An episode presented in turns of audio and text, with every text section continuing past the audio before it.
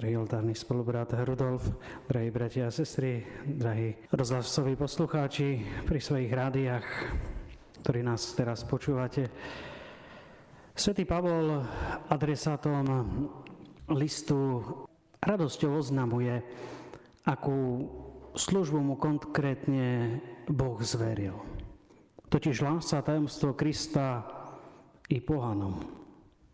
Pavol si uvedomuje rozsiahlosť Božieho plánu, ktorý sa plne ukázal až v Kristovi.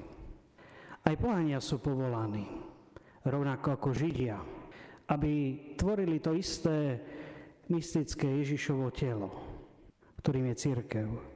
Aby sa podielali na tých istých Božích prislúbeniach, na tom istom dedictve, ktorým je väčší život v radosti. Hodina príchodu pána je neznáma. Preto sa musí na ňu kresťan pripraviť. Pripravovať každý deň, každú hodinu. A nie na istú hodinu ako hospodár, ktorý vie, že k nemu príde zlodej. Na otázku, či podobenstvo platí len pre apoštolov alebo pre všetkých, odpovedá pán. Novým podobenstvom o vernom správcovi, ktorý sa naozaj týka len tých predstavených v cirkvi. Aj oni musia bdieť, osvedčovať vernosť službe, ktorou boli poverení. Musia sa starať, aby ľudia, ktorí im boli zverení, mali všetko, čo potrebujú pre väčší život. A podľa ich pastierskej horlivosti bude im vymeraná odmena. Aj keď im boli zverené mnohé právomoce nad cirkevnými obcami. Neprestále byť služobníkmi, a musia sa pánovi za svoju činnosť zodpovedať. Svoju moc cirkvi nesmú zneužiť na vlastné obohatenie, na tyranizovanie druhých, alebo ju premárniť v nečinnosti. Potom by ich pánov príchod nemilo prekvapil. Zastihol by ich trest prísnejší ako ostatní, pretože im bolo dané viac ako druhým. Bude sa od nich viac žiadať, pretože im bolo viac dané.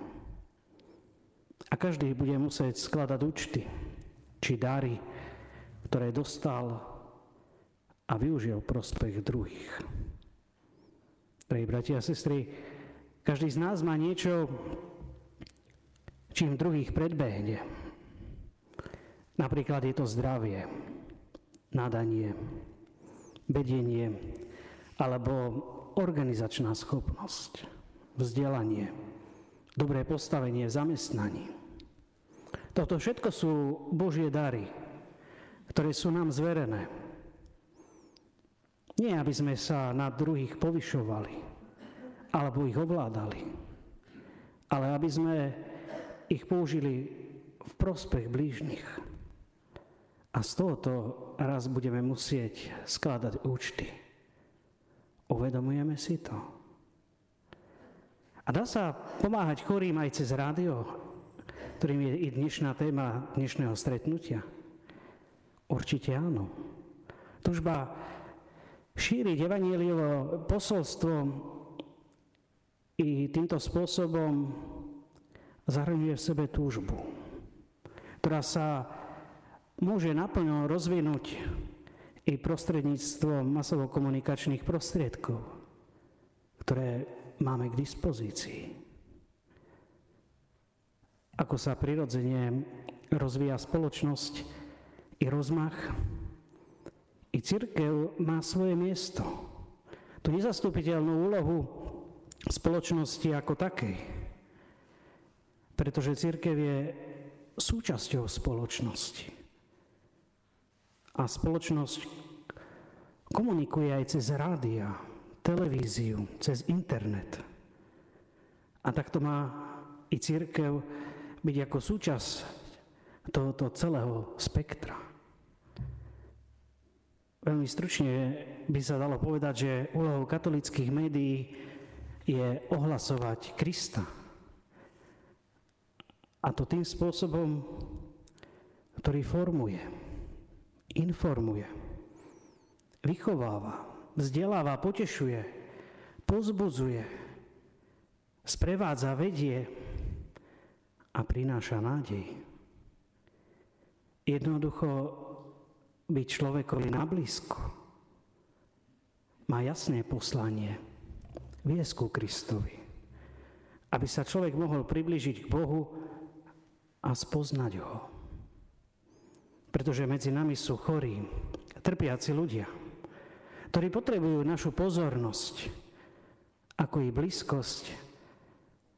A niekedy je len rádio ich spoločníkom, ktoré im prináša túto nádej v ich osamelosti. Preto má nezastupiteľné miesto i vo vysielaní katolických médií. Boh, ktorý je štedrým darcom a chce od nás, aby sme naplno využili tieto svoje dary, talenty. A nikdy sa neuspokojili s tým, že to stačí.